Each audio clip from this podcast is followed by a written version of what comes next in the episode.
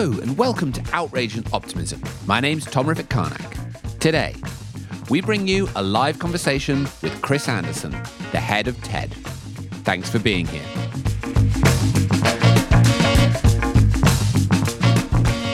Welcome to this, a very different episode of Outrage and Optimism. Paul and Christiana are away this week, and as a result of that, we are bringing you a very different episode of the podcast that I hope very much that you will enjoy. Um, just this week, Chris Anderson, the head of TED, was in Bath in the west of England, near to where I live. And we took the opportunity to have a public dialogue about a project that we are working on together at the moment. So, this was launched last week by Chris and Christiana in New York, and it's called TED Countdown. The idea is that TED will be bringing their very significant resources and expertise and relationships to try to do something big about the climate issue. It has many parts to it, but at least three that I would set out here. The first is a major event, which will happen in Bergen, Norway in October next year, that will bring together many of the deepest thinkers and most influential people to try to move the needle on action. And there's a lot more detail that can be explored in that regard on the website, which is countdown.ted.com. The second piece is an initiative to get hundreds or thousands of locations around the world to host simultaneous TED style events immediately after that event in Bergen, which we believe could be a transformative moment for communities, for cities, for businesses, for church groups, for schools, for all other types of entities to have a conversation about how they can implement many solutions in their areas, a conversation very much about implementation and about action. And the third piece is a process that Christiana and I are very closely involved in with the TED and with our colleagues at Future Stewards, which is a partnership between us at Global Optimism, We Mean Business, and Leaders Quest to support TED in this initiative. And that is to actually work with the stakeholders to ensure that there are significant implementation commitments that are brought to that event, which should build the momentum, the global momentum for action, just ahead of the crucial COP in Glasgow at the end of next year. So, the conversation that Chris and I had is the first time that we have talked publicly together about this. Um, the first voice that you will hear is Chris's. Chris himself is, of course, a remarkable entrepreneur, thinker, creative individual who has taken TED and turned it into this global brand over 20 years and really changed the world with it. Chris is also the host of the podcast, The TED Interview which is an amazing podcast. And I would really recommend that you go and listen to it. One of his most recent guests on there was Christiana, delving in much more detail into the history of the Paris Agreement and a range of other issues in terms of where we are now, which is a great conversation. But he's also had Yuval Harari and Bill Gates and many others. It's a great listen. Um, I would strongly recommend it. And a version of this conversation is also going out on that podcast. We've been loving working with Chris on this project.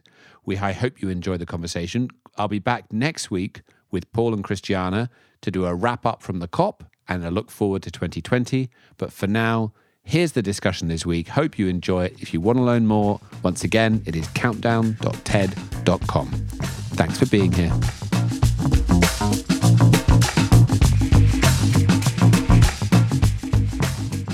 So, what you're about to hear is, um, is the first public conversation um, about an initiative that Tom and I are working on, um, where we're, we're, trying to do something about the climate issue.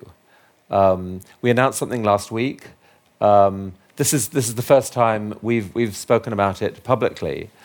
Um, I will say that you're you're looking at here one of the uh, absolute heroes of the climate movement. Um, you know, the, the, the Paris Agreement. We'll be talking about it in a bit. But uh, what happened there was transformative for the world's efforts. And, uh, and this man, with, with, with his partner, Christiana Figueres, were, were absolutely key to, um, to making that happen. And so I feel so lucky, Tom, to be, uh, to be working with you. Why don't we just get, um, get a show of hands, actually, first? Like, on, just on the climate issue. Um, worried about it, not worried about it. Those are your choices. Who, who, who, who, who's, who's basically uh, uh, not, not worried about this issue? Wow. No, seriously, to be brave. So, no? Who's, who's worried about this issue? Okay, I mean that's there might be a few abstainers in there, but it's basically like ninety-eight But it's, it's worth noting that would not have been the case a very few number of years ago, So n- even amongst a group like this. So we're, we're, recording Yeah. this for um, our podcast with an S. We both have Right. them. This may appear on on uh, on both of them. Um, and so, for those not here, not literally the, looked like the whole room put up their hand as, as a cause of worry. How, how should we think about climate, Tom? Well, it's, it's a very good question. How should we think about it? Because it's deceptively simple and very complicated. And I would argue that we've kind of never really worked out how to think about climate change in a manner that incorporates the scale of it, the relevance of it to our lives, and how we take action. So, on one level, of course, climate change is about the fact that we are loading the atmosphere with greenhouse gases, and that's making the planet warmer, and we need to stop. So, at its most basic level, you know, Greta's message, unite behind the science, that's very powerful. That kind of cuts through. But it's also the impacts of that and the response to that is kind of complicated. I mean, one thing that I think is a, an obvious but interesting insight is nobody's trying to heat the climate. It's a kind of outcome of the way we all live. And there's nobody in the world that is deliberately trying to warm the climate, which is a really interesting thought the fact that we haven't dealt with it is a crisis of our ability to cooperate. And that's the piece we have to improve. We can kind of point fingers at people who should do, be doing more, etc., cetera, et cetera. But within that narrative, there's various different streams that kind of land with different people. There's a massive risk narrative. You know, we are, in the next 10 years, cons- potentially, I would argue, going to have a bigger impact on the future of the world than any generation that has lived before. That's kind of a lot, right, for us to get our minds around, particularly when it's difficult to know what to do as a result of that information. But there's also a big opportunity strand. I mean, I believe, and many people increasingly believe, that the world is going to be vastly improved by our collective response to this. And the fact that we have to finally get our act together to cooperate and work together and improve the world will actually lead to a much better world. And the final piece I'd refer to is there's a massive justice strand as well. Climate change is fundamentally unfair. And it's unfair because the people who are most impacted are the people who've done the least to cause it. It's geographically unfair, it's generationally unfair. And I think that, in a way, as we think about it, that's one of the richest veins that taps into the human spirit. You know, our, our attraction to justice is fundamental. And to me, that's, that's a useful sort of beginning to frame the conversation around those three, those three strands. In a way, that's one of the big things that's happened in the last year is that, is that Greta and others have really poked that sense of injustice. Absolutely. And um, in addition to all the people we've seen on the streets, there's been this extraordinary explosion in probably many adult brains that says, boy, she has a point. They have a point. And- this is deeply unfair. Maybe we need to raise our game. And what's interesting about that is if you look back at history, the times when social justice, civil disobedience movements have been most effective, or the only times they've been effective, have been the times when the, vulner- the people who are vulnerable rise up. Think about the civil rights movement, think about the end of colonialism, other things. It has to be the people who are most affected who take it upon themselves to rise up and do something about it. And that's what we're seeing now with the kids. So, Tom, you've been thinking about this for a long time, and especially this attempt to get global cooperation. Tell us about Paris. What happened there? Why was that a big deal?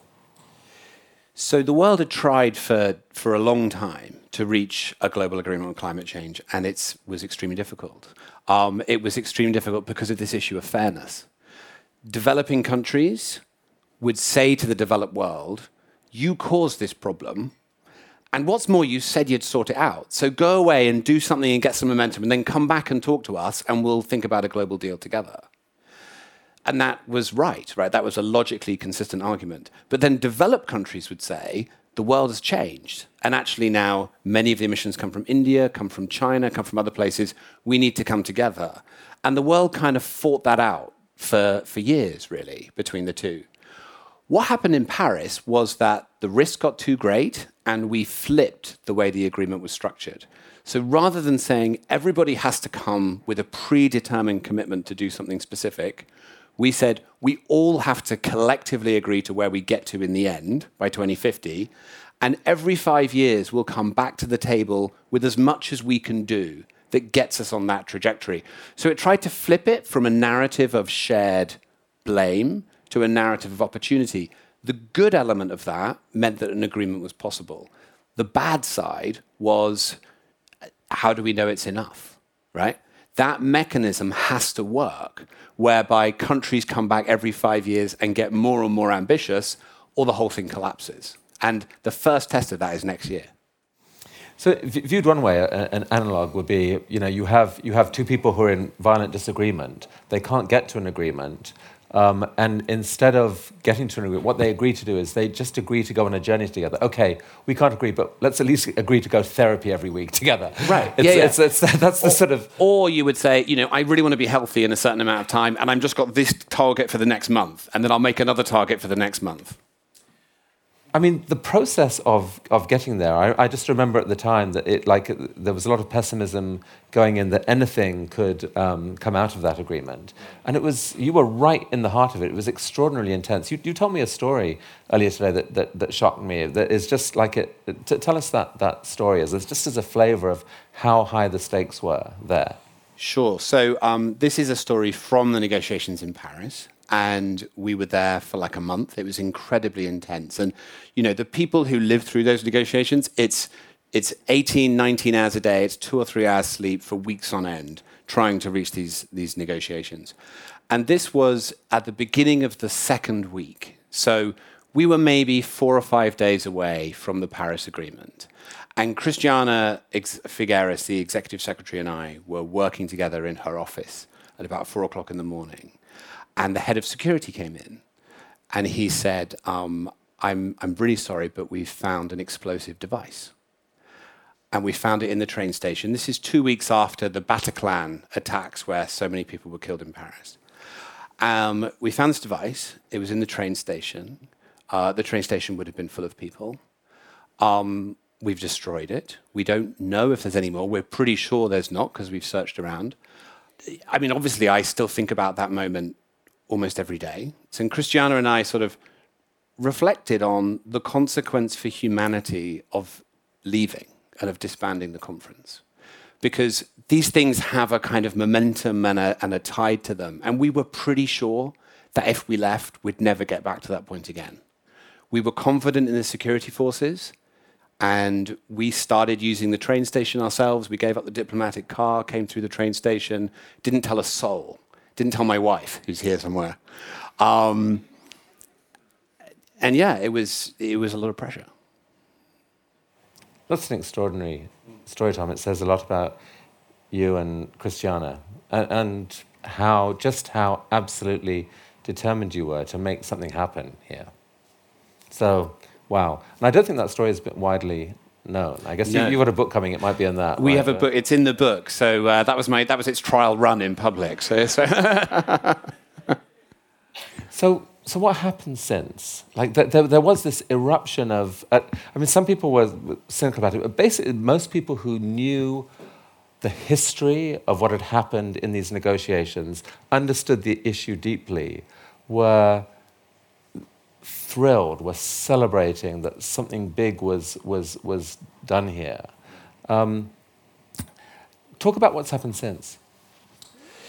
So, um, you know, December 2015 was this moment of international unity. 197 countries coming to a unanimous agreement. It had to be unanimous, right? Not a single dissenter in Paris was remarkable, right? And was hailed as this incredible diplomatic achievement.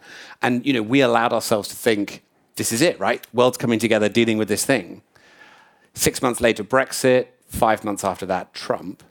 And the world began to go in these other different directions. You know, Bolsonaro got elected, and the whole thing began to sort of fray um, as the international, you know, multilateralism has kind of come off the boil a bit since then. The idea that countries can come together and collectively do big things is not as trendy as it was in 2015. So on one level, it's been deeply disappointing. You know, emissions have gone up since Paris. We always knew that it was not going to be enough, but to not deliver it at that scale is is heartbreaking, really. on another level, and this is one of the really interesting things about climate change, so the, the, the exponential curve of impact and risk is going up. But the exponential curve of solutions and mobilization is also going up. And we don't know which of those two curves is going to win. So the signal from Paris was remarkable in terms of the way that it reorganized business models. Economies were reorganized around it. The cost of wind and solar is now lower than fossil fuels in most economies around the world. Electric vehicles are doubling every two years. You know, there are these hopeful trends in the real economy, but we're still not getting on top of it and doing enough. And I think that's why you've seen the emergence of this civil disobedience and this real anger there is real anger now about the fact that we're not dealing with this in a timely manner, and it's justified. And the sense in 2015 of hope and possibility is, has ebbed away a little bit. That can be good, it's got more of an edge to it, and I do think the implementation can go further and faster, but we're in a slightly different and more complicated world. Indeed. And despite seeing that happen, you and Christiana formed uh, this partnership called Global Optimism. Absolutely. Let, us talk about that word, optimism. Um, does that mean that like you wake up every morning feeling it's going to be okay? that would be nice. Um, so I think one of the most interesting things about optimism is it's most relevant when the outlook is the darkest.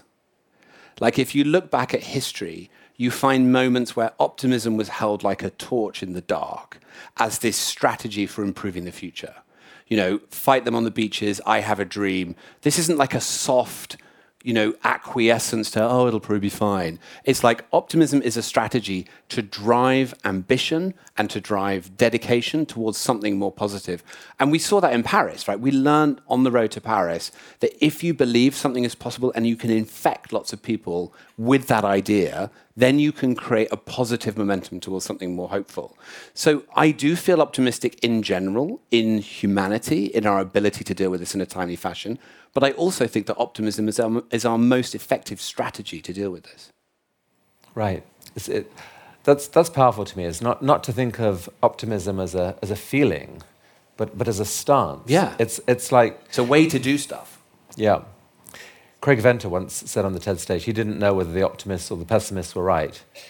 He knew that it was only the optimists who got anything done. Right, yeah. And, um, and I, you, yes, I mean.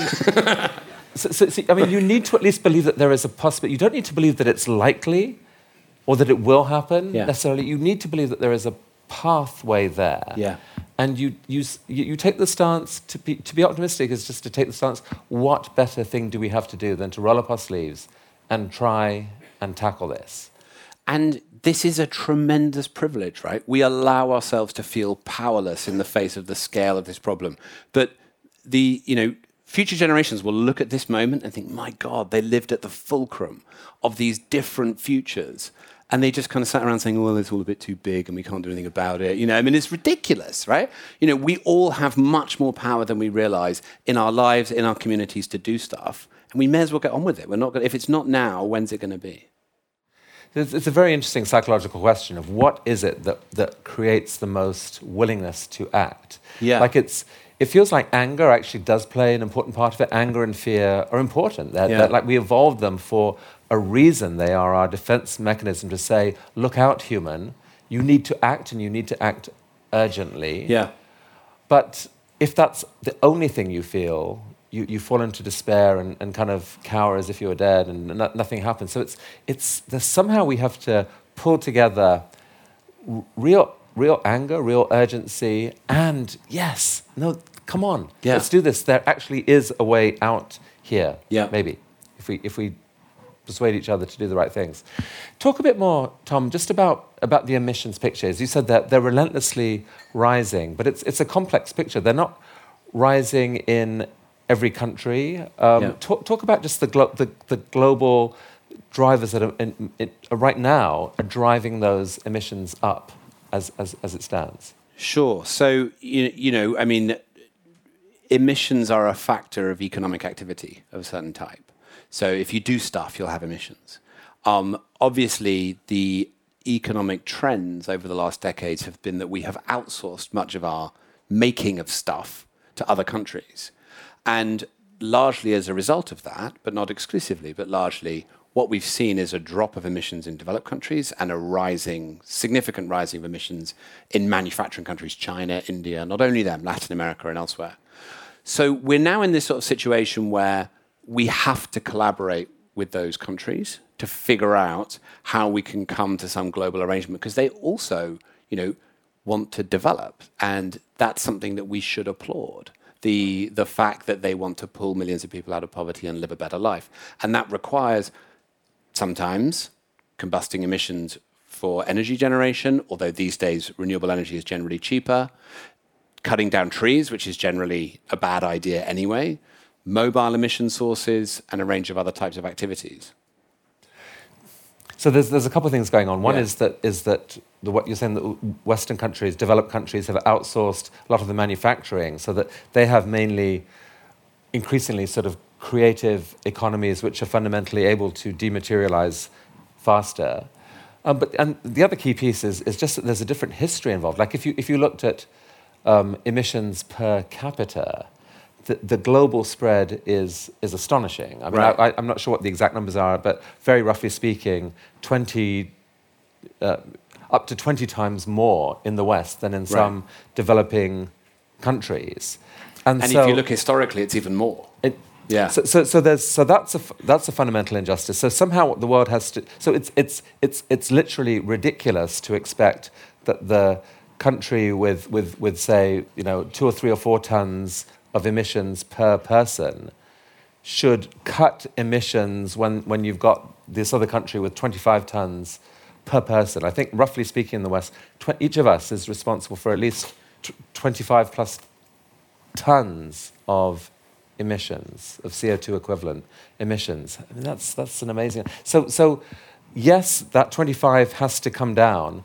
Yeah. It, we shouldn't be that surprised that the two or three or four tons per capita continues to rise a bit. I mean, at some point, we want a world where people are basically have, you know, there's fairness and, and you know, so, so there has to be that equalization. So it's a very complicated picture to imagine how collectively we bring the, the whole number down. Are there options for developing countries just to, to develop in dramatically different ways than we developed in the West so that they can actually avoid ever going to the ridiculous levels that we oh, got to? hugely. And that has to be the way it happens, right? And in a way, many of those countries sort of missed out on the industrial opportunities of industrial development in the last industrial revolution. And, you know, the argument against the idea that poor people need coal in India is the fact that they don't want to they don't want their children to die by breathing polluted air. Um, it's a much more miserable existence to have that much more polluted environment, um, and actually they're going to get trapped in an outmoded model of development incredibly quickly. So, what you're saying is true, but at the same time, we've left it so late that we now have this sort of emergency situation. Um, emissions to keep us under 1.5 degrees of temperature rise which is generally regarded as the point at which these really quite alarming natural feedback loops can kick in, um, is going to require a 7.5% reduction per year. That's, right? that's huge. Which is huge. That's huge. It's, in, it's beyond anything that humanity has come together and achieved before. So now we're going to figure out if we're serious about this or not. So basically, that path is over the next 10 years, we yeah. have to globally cut emissions in, in half. half. which means that in the West, more than half. Yeah. Um, and by 2040 or 2050 at the very latest, yeah. we need to get to net zero. Absolutely. Net zero means some combination of much lower emissions, but also some sequestration. Yeah. Hmm. So, Tom, how do we get there? Well, so I mean, there are options, right? I mean, it can seem you can look at this and think, well, it's all so large, it's all so remote. We are closer than we think to some of these tipping points, tip, the positive tipping points that shift the economy in a positive way. And actually, we can accelerate them in the next 10 years faster than we could possibly imagine. We're closer to the end of the internal combustion engine than we realize. We're closer to a mass tree planting exercise globally beyond the scale of which we've ever seen than we realize, and more and more people are focusing on that. I mean, the paper that came out is somewhat disputed, but there was a paper that came out last year that pointed out that there is enough land around the world to plant somewhere in the order of a trillion trees. That is not covering land used for urban habitation and not land used for growing food um, and not wildland. And that would return the climate to something like the state it was in in the early 70s. And we could do that in the next 10 years with relatively small redirections of public money. Trillion's a big number. A trillion's a really big, like a million is a big number. Imagine a million Right. trees. Can you imagine planting a million trees? What would that take? A trillion is one million times a million. Right. So, I mean, it's, it's, Yeah. it, it's thrilling that it's possible, but somehow we have to find a whole new mindset Right. of, of absolutely um, catalytic and just different scale action where humanity as a whole some, somehow has to, has to go for this. Well, this is where TED comes in.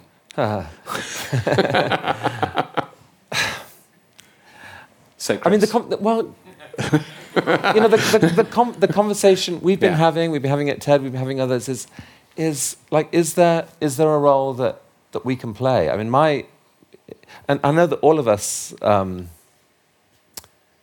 feel, we're certainly worried about it. We all feel powerless, right? Like it's, it's, it's such a big problem. What on earth could you do? And um, um, so, so I, I mean, my own journey on this was, was I, I don't think we can do much, but on the other hand, we do have a platform out there that is, that is um, um, you know, regarded as a sort of non-partisan um, quest for just for, for, you know, for better thinking and so forth. Um, we have these incredible TEDx organizers all around the world. There's 4,000 communities where there's, there's, a, group, there's a group pulling people together and they, they want to make a difference in the world. And, and we have um, the ability to some extent to convene people, to, to call people, bring people together and say, you know, let's, let's think about Yeah. this. And, and so the sinking, horrible thought was, God, we ought to do something with that. That's going to be really hard. Um, and, um, but that's where we've ended up Yeah. trying trying to think about it. And um, so what happened was, um, while these horrible thoughts were going on, um, I met uh, a woman, Lindsay Levin, who works with Tom and Christiana and with another group called We Mean Business in a coalition called Future Stewards. Um, and, um, and we just ended up getting excited about trying to partner and trying to build something here that was a, that was a different, in a way, a different kind of response, not intended to displace or compete with anything else that was out there, but to find, arguably, what TED sometimes does is to find and amplify good ideas that someone has had and, uh, and just make them more visible in the world. So we, we started asking ourselves, could we, could we do that? Could we go out there? So many, there are so many heroic people who have been working in this space for years, sometimes decades. They actually have amazing ideas about what could be done. But some of those ideas don't have that much visibility. Um, so we started to ask ourselves could, could, could we amplify those ideas and could we bring together some of the different groups that sometimes right now are in silos? Like the politicians have their discussion, business leaders have their discussion, you know, environmental groups have their discussion, the activists have their discussion. There's, there's just not enough Yeah. connection between them. And, and so the exciting conversation was what would happen if you could bring some of these groups together um, and um, amplify with, with, you know, imagine many other people around the world coming together looking and say, come on, please, please do something good. We're ready to, to help and to further carry it on. Like, what, what could that look like? And Tom, you, you know, what was really exciting in the early discussions is that you, you gave some examples of how there, there actually might be these sort of um, amplifying effects of people elevating each other's ambition in a way that could allow you to dream about something big. So talk, talk about that. Talk about um, both the trees thing and, and the, and the uh, an, an earlier end to the internal combustion engine, and how the chances for those things happening um, at scale just might be increased if you could pull these groups together. Sure. So, and should we, should we just quickly introduce what Countdown is so people know, and then we can talk about that as a specific element of it? What do you think? Right, yeah, let's do that. So Yeah? this, right. yeah, Yeah. yeah, So what this led to was an initiative called Countdown, as in count down the emissions. People disagree on lots of things on climate. They disagree on timing and how. everyone, every scientist, everyone who's serious about it knows that we have to count down an emissions number that's currently standing on 55 gigatons of CO2 equivalent that we're emitting every year to zero. Yeah. Then that, emission, that everyone agrees on that. So that's what Countdown is. And, um, and it was conceived as, yes, a central event next October, but amplified by hopefully millions of people around the world gathering in cities, companies, and schools, um, and bringing together these different groups of politicians, business leaders, investors, environmental groups, activists, and so forth. So, so what, what would be the use of that? How that. could that actually lead to anything happening? Well, so, so I think there's two things I am really excited about about this relationship we have with you, and and the fact that you've you you know you've jumped into this complicated space, but you've jumped in with an unbelievable set of assets, and I think it's going to make an incredible difference. Um, the first is that the most interesting things in this space can't be done by any one type of stakeholder on their own right? So for a long time, you've had like businesses make commitments to green their operations or green their supply chains. You've had cities make commitments to do certain things in their cities, but there's been relatively little like coming together and collaboration. And there's actually a very strange kind of global institutional gap for someone that can play that role as a convener. So we started to talk to Chris about the links that they have into all these different stakeholder groups. And we realized, you know, we can't do everything. But could we do a couple of really knockout things that would come out of this process to create Countdown that would send a signal that we are closing the door on the past and embracing the future in specific ways? So, for example, one of the things we're going to do is end the internal combustion engine by 2030, right? That's already happening by the normal processes of economic development. And left to its own device, it'll happen sometime in the early 2040s countries are making commitments, etc., etc. It's already in play, but it can't be the early 2040s. It needs to be the 2030s. So we're establishing a process to engage all the relevant stakeholders in different ways, and we can do it for two reasons. One is the political relationships that we have, and the other is the bottom up nature of TED and YouTube. So, YouTube are a partner in this initiative, and we've been speaking with School Strikers and Greta and a range of others about being involved. Can we get young people to say, we will never buy an internal combustion engine? We think we probably could, right? That would send a massive market signal to the car producers that the future is, the past is gone and the future is arriving immediately. Can we also engage 15 of the largest car manufacturers and say, you need to bring your end date forward from 2036, 2037 to 2030 to completely shift your fleet to electric vehicles or zero emissions vehicles. At the same time, can we engage investors controlling 20 to 30 trillion dollars of assets under management to say, we will either engage with those companies to help them transition or we're going to pull our capital? We'll also engage with thousands of cities to say, can you create a zero emissions zone inside your city by a certain day that sends another signal to that? Likewise to regions that set very significant regional policy and air quality policy. And then finally, through work we're doing with the national government here in the UK, who are hosting the climate negotiations, work with the G20 to actually bring a significant number of them forward. If you can do that and wrap that up in a package, it's not the only thing we need to do, but we really think that we would have a shot through this program of coming out of that progress saying, that's done. The internal combustion engine is done inside 10 years. Now, if we can do that, then we've come together as a society to do a massive thing. And that's what we're lacking at the moment is the idea that we can do big things together. And that's really exciting. That's going to be a great world to live in. Don't you want to be part of the generation that does that? That ends the internal combustion engine, that plants a trillion trees, that changes the world in that way? Let's do it. you can see why I, like working with this man so much. I mean, it's, it's incredible. He said, We are going to end it. I, I think we're, we're going to do our damnedest to try and do that. And it's, it's, it's, a, it's a daunting thing. But one, one thing that's really exciting is that the process of getting there actually makes a, a much better world, like cooler cities. Because right. you're talking, as part of um, the sort of massive shift to electrified transport, you're talking about bringing in all kinds of new models. It's not just going to be everyone driving in an electric car. Some of them, they'll start to drive themselves. You'll have um, a massive explosion of sort of ride sharing services that hopefully are done public transport really, models, all sorts of yeah. yeah, yeah. And so, so you could you could picture soon cities being much less dependent on the sort of noisy, stinky dangerous cars sweeping through all the time to um, just, just much better system where there's a lot more walking, there's a lot more cycling, there's, there's smart electric transport in there. And, uh, and it's, it, it's this, you know, sometimes, sometimes climate is framed as this um, come on, humanity, let's find the strength to sacrifice for a right. sort of compromised, mediocre future, let go of our toys and our, you know, the things we like to play with because we need to do it for our kids and, you know, for the planet.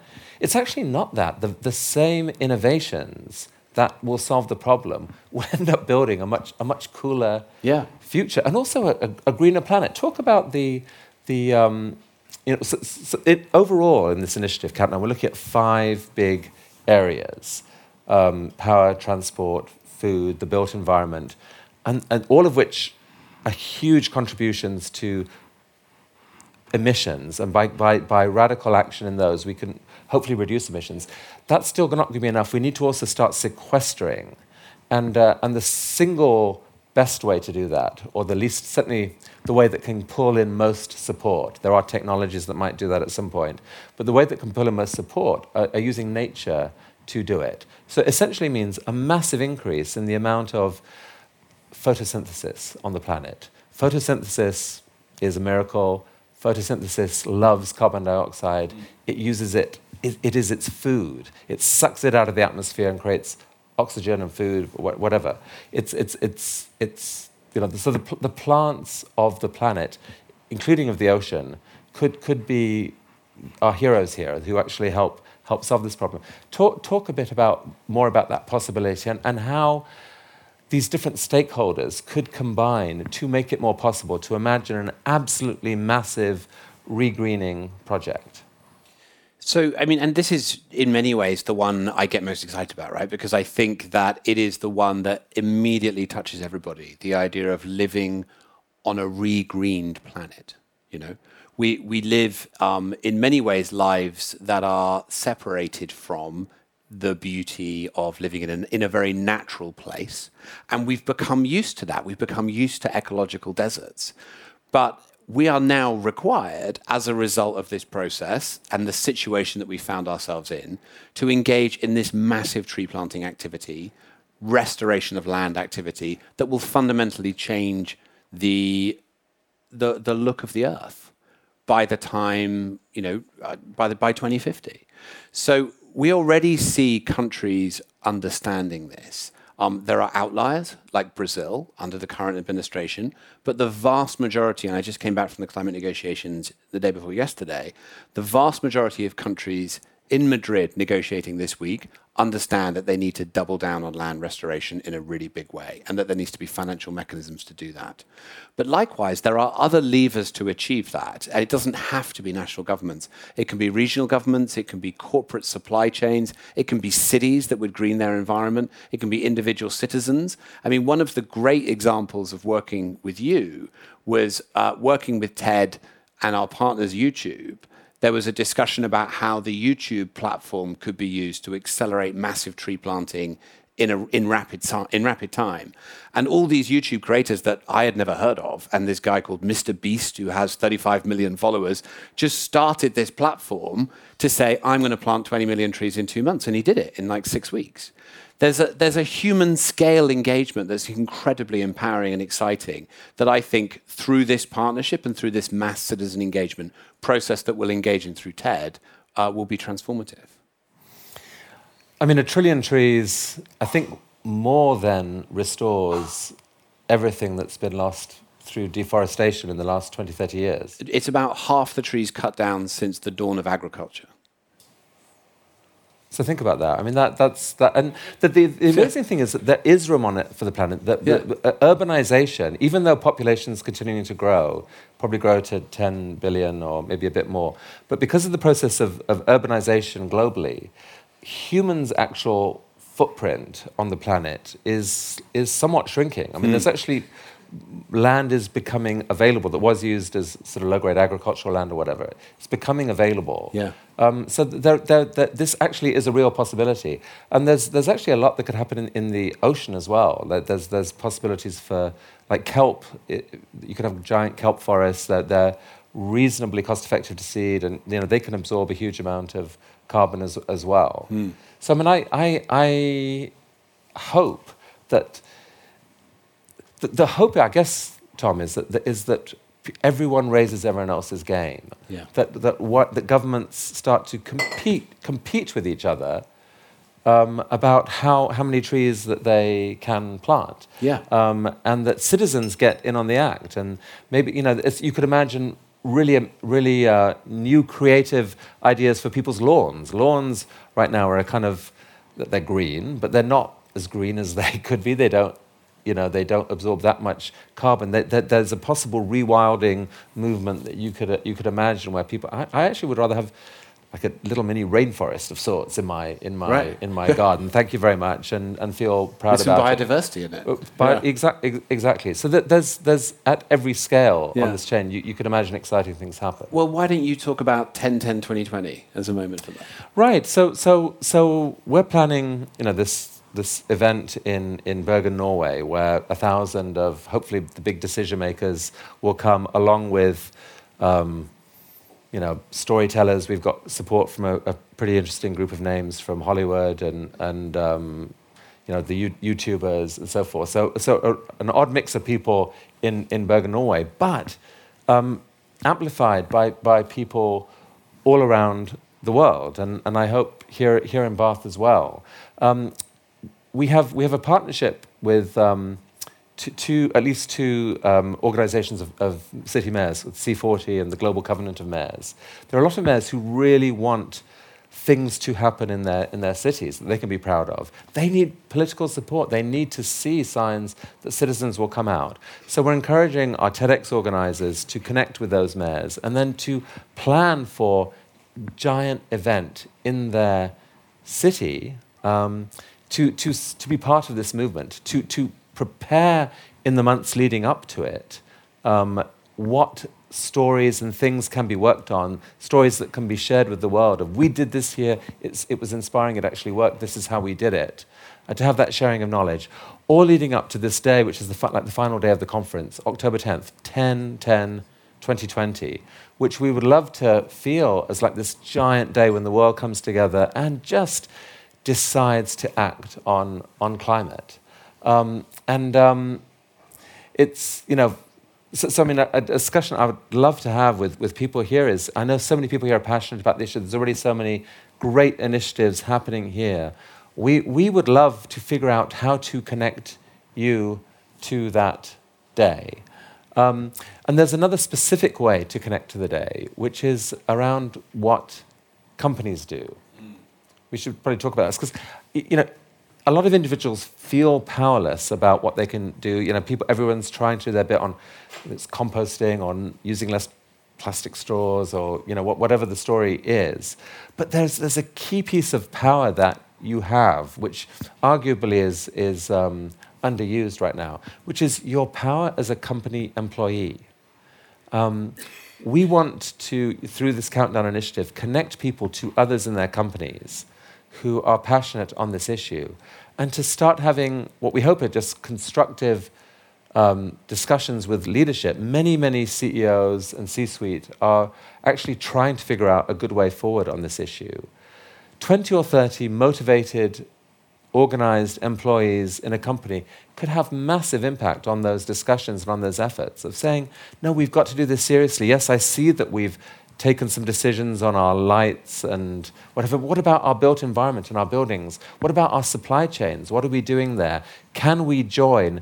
There's a, there's a whole initiative called Science Based Targets, which is part of Tom, the coalition that Tom's part of through an organization called the Carbon Disclosure Project, that has worked out in, in, in amazing detail, sector by sector, what is reasonable for companies to do if they want to be heroic, if they want to be part of the 1.5 degree ceiling process, what they can do. So, so with a little bit of organization, a little bit of empowerment, education around the right way to think about what companies can do, we think, we hope, we can um, encourage a lot of engagement in a lot of companies. And again, to have big company meetings during, during this week where companies can celebrate bold decisions, share that knowledge, and persuade others to, to come on board. Um, so I'm afraid that you know, like that, what TEDx's have done around the world has made us think that that could be further extended into, into company meetings. Yeah, I mean, I think it's one of the most inspiring elements of it, actually, because you know something can happen in Bergen, and there's often you know climate conferences on a big scale, but the fact that this can be driven into local communities, you know, we talked with the mayor of London. He said, "Well, every school in London should do one of these." And you know, they might show a little bit of what happened in London, in, in Bergen, and then after that, you know, the kids could give little TED talks about what they can do on climate. This is the level at which we need to make this as everyday as other parts of our lives, right? It needs to become an everyday thing that gets baked into the background of what we do and doesn't become something that we're afraid of or necessarily that we're inspired by, but is just part of life. And that's how it will become meaningful and embedded. I also think the other interesting thing that TED can do is help people connect emotionally with this issue, right? Because I, I see people kind of go back and forth between this like gnawing feeling of like, oh my God, we're not going to make it, and that real sense of anxiety. Um, to a sense of denialism, to a sense of excitement, etc. And it's very difficult to be emotionally healthy in the face of this. But I think that through TED in Bergen, we can actually bring some more depth and some more sophistication to the emotional response that people bring to that. Is that part of your vision for it as well? I mean, it, it, it is. It, it is. And, I, I, and some of that can come from, I don't know, some inspiring speaker giving us some language and framing for it. I think most of it will come yeah. actually just from people teaming up and doing something. I think, yeah. I think the, the feeling of feeling powerless is horrible. Yeah. And if you're just in the role of, of having to decide whether to be depressed or, or a little bit excited about the day's news. That, that's, yeah. that's, that's hard. But if you're in the trenches, if you're actually, you know what, okay, I figured out what I can do. There's a group of us here. We're going to do this, and we're going to know that if we're successful, we can actually share that knowledge with, with others. Um, I, I, I think, I hope that that shifts things. I mean, Tom, I'm conscious, you know, in this whole discussion about there's probably people here thinking, who the hell do these guys think they are? That this is absurd. this is so. This is this is sounding ridiculously uh, grandiose or, or, or, whatever. And I, I, I, I, I worry about that yeah. because, because, like, part of me thinks it is absurd and that we should just shut up and, and go away. But part of me thinks that the only, because of the scale of this issue, the only way you can, you can kind of talk seriously about something moving is to aim big and to to, you know, to, to try to change everyone's ambition level. It's not like what, what Christiana and what, what you did at Paris that was so magical was to challenge people's assumptions that something was impossible. Um, Christiana's right. famous quote is, is what? That impossible well, is not, not a fact. fact. It's an attitude. It's an attitude. And so what that, what that meant was that if you could say to someone, the, you know, the people who you think won't come along for the ride, you might be wrong about. Their, their attitude is actually shifting. I've spoken to them, they're, they're changing. Now, now you change your mindset and you start thinking bigger, please, because we need you to. Um, that, that becomes yeah. infectious. And so I, I kind of apologize almost for, for some of the language of this. And yet I don't apologize because it seems to me it actually is the only way to do this is to say, it's so exciting, Tom, to hear you say to me, that a politician you've spoken to got excited by the fact that a bunch of YouTubers and a bunch of TEDxers yeah. and a bunch of others were involved, that that helped change how they were thinking. I mean, talk, talk about how this thing links in with, with the COP event. So COP is what? It's the convening of parties? Or it's the Conference of the Parties, of the parties, who are members of the United Nations Framework Convention on Climate Change. Yeah, yeah. Um, it's, the, so it's, the, key meeting. It's the happens. key meeting at which countries come together. And next year is a particularly big meeting. It's in Glasgow, and the UK is in charge. I mean, whichever party comes out of the election in a couple of days will be in charge of trying to get countries together to reach this big agreement.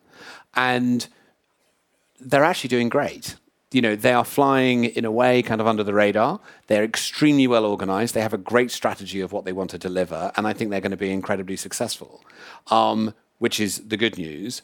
I also think that they're aware they can't do everything. So we're going to partner with them to deliver this TED so we can take a big piece of the political game and deliver it in Bergen.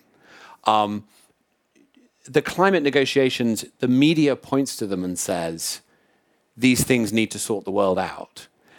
But in a way, you know, the climate agreement came out of 2015, and now the big outcome, there's some things that need to be negotiated, but the really big game is the level of ambition.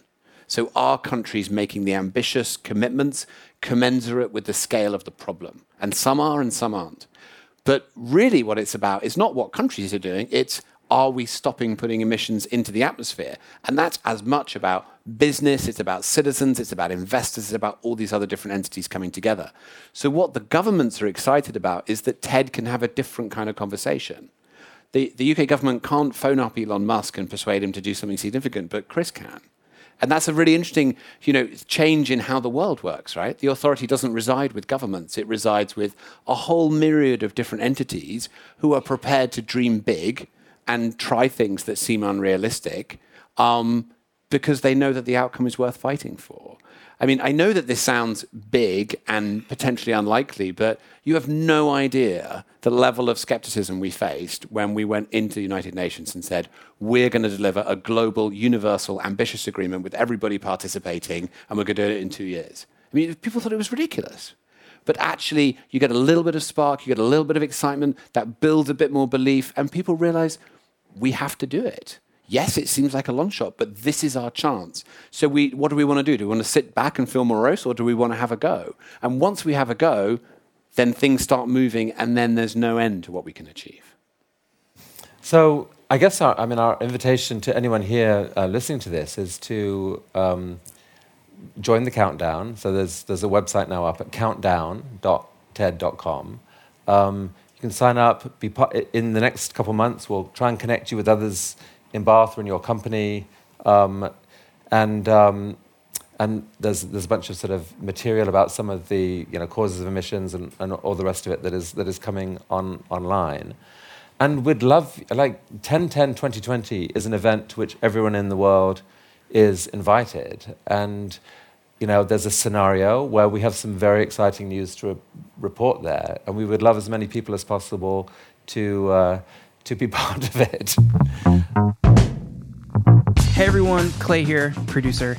Thanks for listening to another episode of Outrage and Optimism.